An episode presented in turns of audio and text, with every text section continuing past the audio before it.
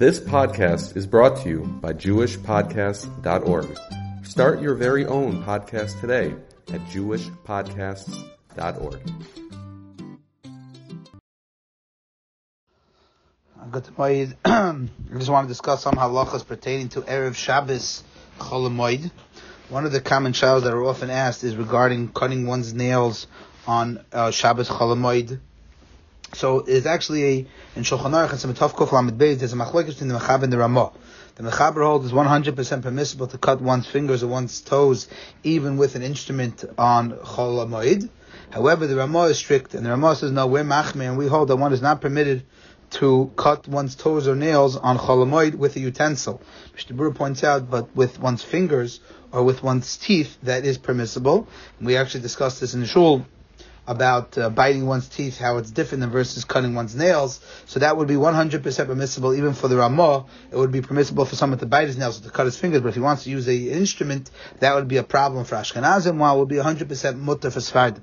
Why is it a problem for Ashkenazim? So Mishnah Berurah explains, this is already found in the Rishonim, the reason is because the same reason why we're not allowed to take uh, shave for uh, Shabbos or for the second days, because the Gemara explains we're afraid that if we allow a person to shave on Cholamoid, he won't take a shave before Yom Tov. He'll come into Yom Tov kishahim and novel, and therefore the Rabbanan had to prohibit shaving on Cholamoid to ensure a person will come in to Yom Tov looking his finest. So they say the same thing here also with fingernails. We're afraid if we would allow someone to cut his fingernails on Yom Tov, perhaps he would not cut them before Yom Tov and come into Yom Tov looking unkept.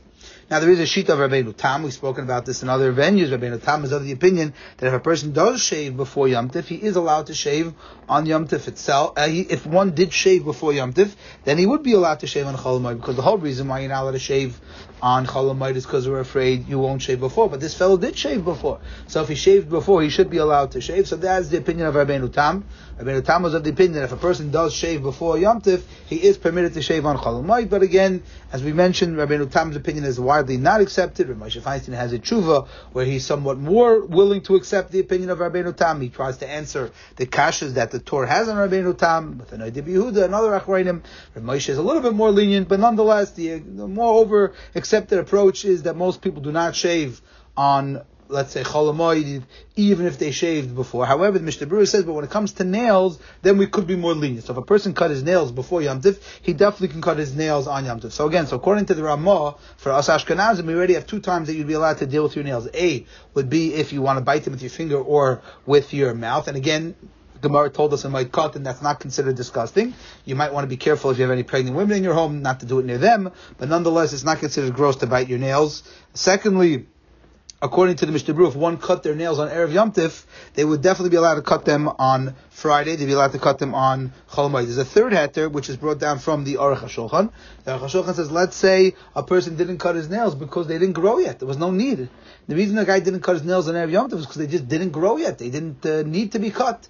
And therefore, normally he does cut them. So then in that case, the Mishnah Berurah, the Aruch HaShulchan, I'm sorry, also permits one to cut their nails. So there are different, different cases where a person would be permitted to cut his nails, the Chavit Shabbos tomorrow and on Chol The one exception where, and this was a shayla I received uh, this week, uh, today, is a woman. A woman is permitted 100% to get a manicure, to cut her nails and to, and to fix her nails. That's considered part of, uh, part of her getting ready for Yom Tif and part of her beautification for Yom Tif, and that is 100% mutter without a doubt. A woman may get a manicure on Yom Tif, but for on Cholamoid, but however, for a man, it's a little bit more complicated and to navigate exactly when and how they are allowed to cut their nails in uh, getting ready for uh, Yom Tif. Just as the weather around us is starting to get a little uh, more rainy, Baruch Hashem, we haven't had too much rain now, so let's just discuss very quickly some of the rules of a mitzvah. The mitzvah of Sukkah is a very unique mitzvah. It's the only mitzvah we have a Torah called mitzvah. Every other mitzvah, you have to do the mitzvah even if it's uncomfortable. If a person doesn't want, he has a headache, he doesn't want to put on tefillin, he still has to put on tefillin.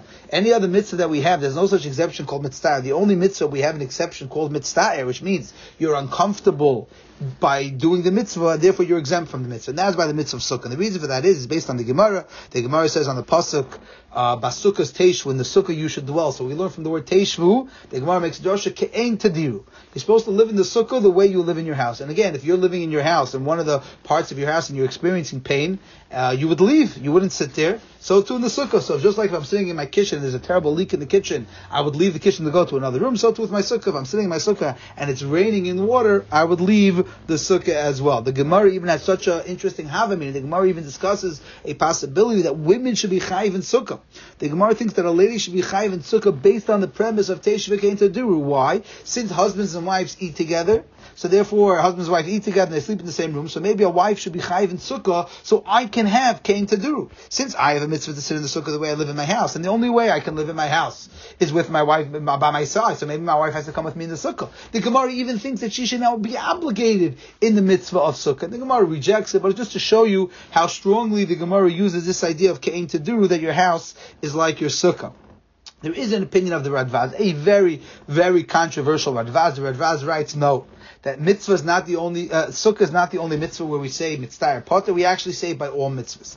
And this Radvaz is, is very, very controversial and to the best of my knowledge, it is not accepted la halacha, and definitely not accepted in later literature that we assume that any other mitzvah has a ptor mitzvah. It's not so. The only mitzvah that we have a ptor mitzvah is by the mitzvah of sukkah. That's because we have the idea of ke'en do. So one of the classic examples of mitzvah obviously is if it's raining. If it's raining in your sukkah, that's considered mitzvah. You consider it uncomfortable. If you consider it uncomfortable, you're not mechuyev to sit in the sukkah in the uncomfortability of the rain falling on your head. So the Mishnah already talks about how much rain do you have to go in. So in Shulchan Aruch it says how much rain does, does it does it that you need to go in. So I always point out to people first of all the mere fact that it's raining outside does not mean you're exempt from the sukkah.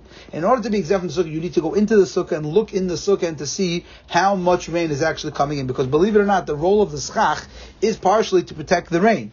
We know, we talked about this on Yom Tov, there is a sheet of Rabbeinu Tam, Rabbeinu Tam is quoted by Taistin Sukkah Daf Beis, Rabbeinu Tam says if you build a schach so thick then no rain can come through the sukkah as possible. That's the opinion of Rabbeinu Tam. That opinion is not quoted in Shulchan Aruch, but it is quoted by later Achronim. But nonetheless, the schach can be a lot less than that and still do a pretty good job of keeping out the light rain or perhaps limiting light rain. So just because it's raining outside does not necessarily make your sukkah exempt. On the flip side, it could be that it's actually not raining outside and you still might not have to eat in the sukkah, and that's because you don't have a shlach or your uh, your shlach is not working, or you didn't put it up, or you don't have one like myself, and your schach is dripping, dripping, dripping. So if your schach is dripping, dripping rain, that also would exempt you on the mitzvah, even though it's not actively raining, but the rain is causing you a disturbance. So that's the first thing you want to know. What is considered a disturbance? So if you look in Shulchan Aruch, based on the Mishnah Sukkah, it means that there's enough rain dripping into your cup, into your soup, that's ruining your soup, it's ruining your, your, your dish. Sometimes it's hard to know that, so the Ramah gives us a very great way of looking at it. He says, if this would be in your living room, would you go to another room? So if you're sitting in your sukkah and it's a little driplets, you know what? Doesn't bother me so much. I'm not so stressed. I'm not so bothered. Then you should stay in the sukkah. But if it's taka, such an annoying type of weather that if this would be in the living room, you switch to the dining room, the dining room to the living room, then you are considered a mitzvah, and then you should leave the sukkah. There are some Hasidic communities where they sit in the sukkah in the rain. Okay, that's their opinions, but again, al pi halacha, you're not mechuyev to sit in the rain, and you are allowed to go inside your house. Here's the interesting halacha. The Gemara says that once you go into your house because of the rain, we don't make you come out again. Why don't we make you come out again? So if you look at the Lashon of the Gemara, because we don't want to be matriach. It's, it's, it's a schlep in, out, in and out, people go crazy, and therefore once a person goes into his house, he no longer has to go back and he finishes the meal in the house. However, as the place can point out, this doesn't mean he just switches into the house and, you know, uh, you know, carries everything into the house, and then by the time he sets the table and he's ready to start the meal, all of a sudden it stops raining. In that case, he would have to go back. It only means he actually started the meal. Whatever starting the meal means, he sat down, and started eating, that's why I always tell people when it starts to rain and you're going into the house, eat right away. Start the meal. Because if you don't start the meal right away, then you might have to go back to the sukkah. Once you start the meal, then we do not obligate you to go back into the sukkah until the meal is over. But again, there is a amazing sheet of the Ritva, the the das the the Maharsham, and many others quote a Ritva, where the Ritva says, "What happens if a day like today, where they were calling for rain, anticipating rain, and the clouds were heavy and thick, but it has not dropped one uh, there has not fallen one drop of rain, so all of us would have assumed that you still have to sit in the sukkah. The Ritva said no. The Ritva said if it's anticipating rain, you don't have to sit in the sukkah. This opinion of the Ritva is also widely not accepted in halacha. We assume that you sit in the sukkah until it actually starts to become difficult. This has to, it starts to present some form of a mitzvah. So again, so like a night like today, you go into the sukkah and you see it's raining, you go home and you finish the meal at home, and then if you want to eat again, you check again on the weather conditions. But it's worth noting that mitzvah is not only with rain. Mitzvah can be with extreme cold and extreme heat. If you already look in the and for that matters, it can even be with bugs, and it can even be true with winds. For example, if you look in Shulchan Aruch, the Shulchan Aruch talking about with regard to sleeping in the sukkah, he talks about wind and bugs. So uh, every every you know every year there's always bees that are flying around. So I always tell people if the bees are really bothering you in a very significant way that you cannot eat, and uh, if this was in the kitchen you'd switch rooms, then you should go eat in the sukkah. You should leave the sukkah. I saw they asked this child to Chaim Kanevsky, and Chaim Kanevsky was asked if there are bees buzzing around in the sukkah and they're really bothering you, what should you do? So his, he said, "Ulai, maybe you can leave the sukkah." Okay, but again, I, if it's really, really bothering you in such a level that if it would be in your living room, you go to a different room, I don't see why you would not be put there under the banner of mitzvah.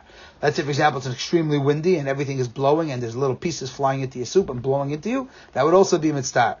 Um, some communities where the weathers are very warm, like in Florida, I have a friend of mine who lives in Arizona. He told me I'm not saying I agree with this, but he told me that when he eats in the sukkah, sukkahs during the days, he does not make a leishiv because he's misupik of whether or not he's mitzvah and he's suffered brachas lahaka. He told me at night in Arizona it's very nice the night, so that he vadi makes a leishiv, but he said during the day when he sits in the sukkah, he said it's very hot by him, he's misupik. I, am assuming he got a psak from somebody that he doesn't want to make a leishiv because he's misupik that it might be potter because of mitzvah.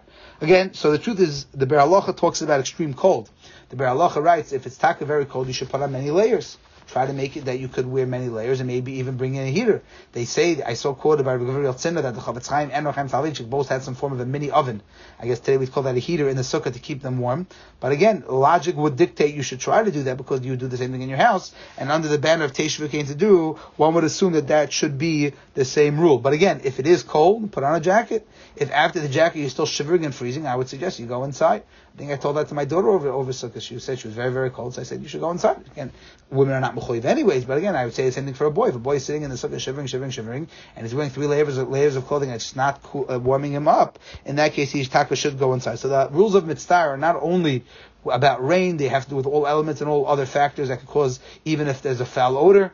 Let's say, for example, uh, there's a foul odor in your sukkah that would also exempt you. I guess one could even argue let's say you're having a, you know, the next door neighbor is not Jewish and they're having a barbecue and a party and it's very loud and they're playing rock music and they're barbecuing and it smells, that would also exempt you from a sukkah. But the Ramah does add, in order to be exempted from a sukkah, it has to be that you built a sukkah in a good place. If you built a sukkah next to a beehive and now the bees come out, that's not really mitzvah. So just keep in mind when you're dealing with your sukkah, whether or not you do fit the criteria of a mitzvah. And if you do are mitzvah, if you really are legitimate mitzvah, then in that case you would be potter from the mitzvah of sukkah.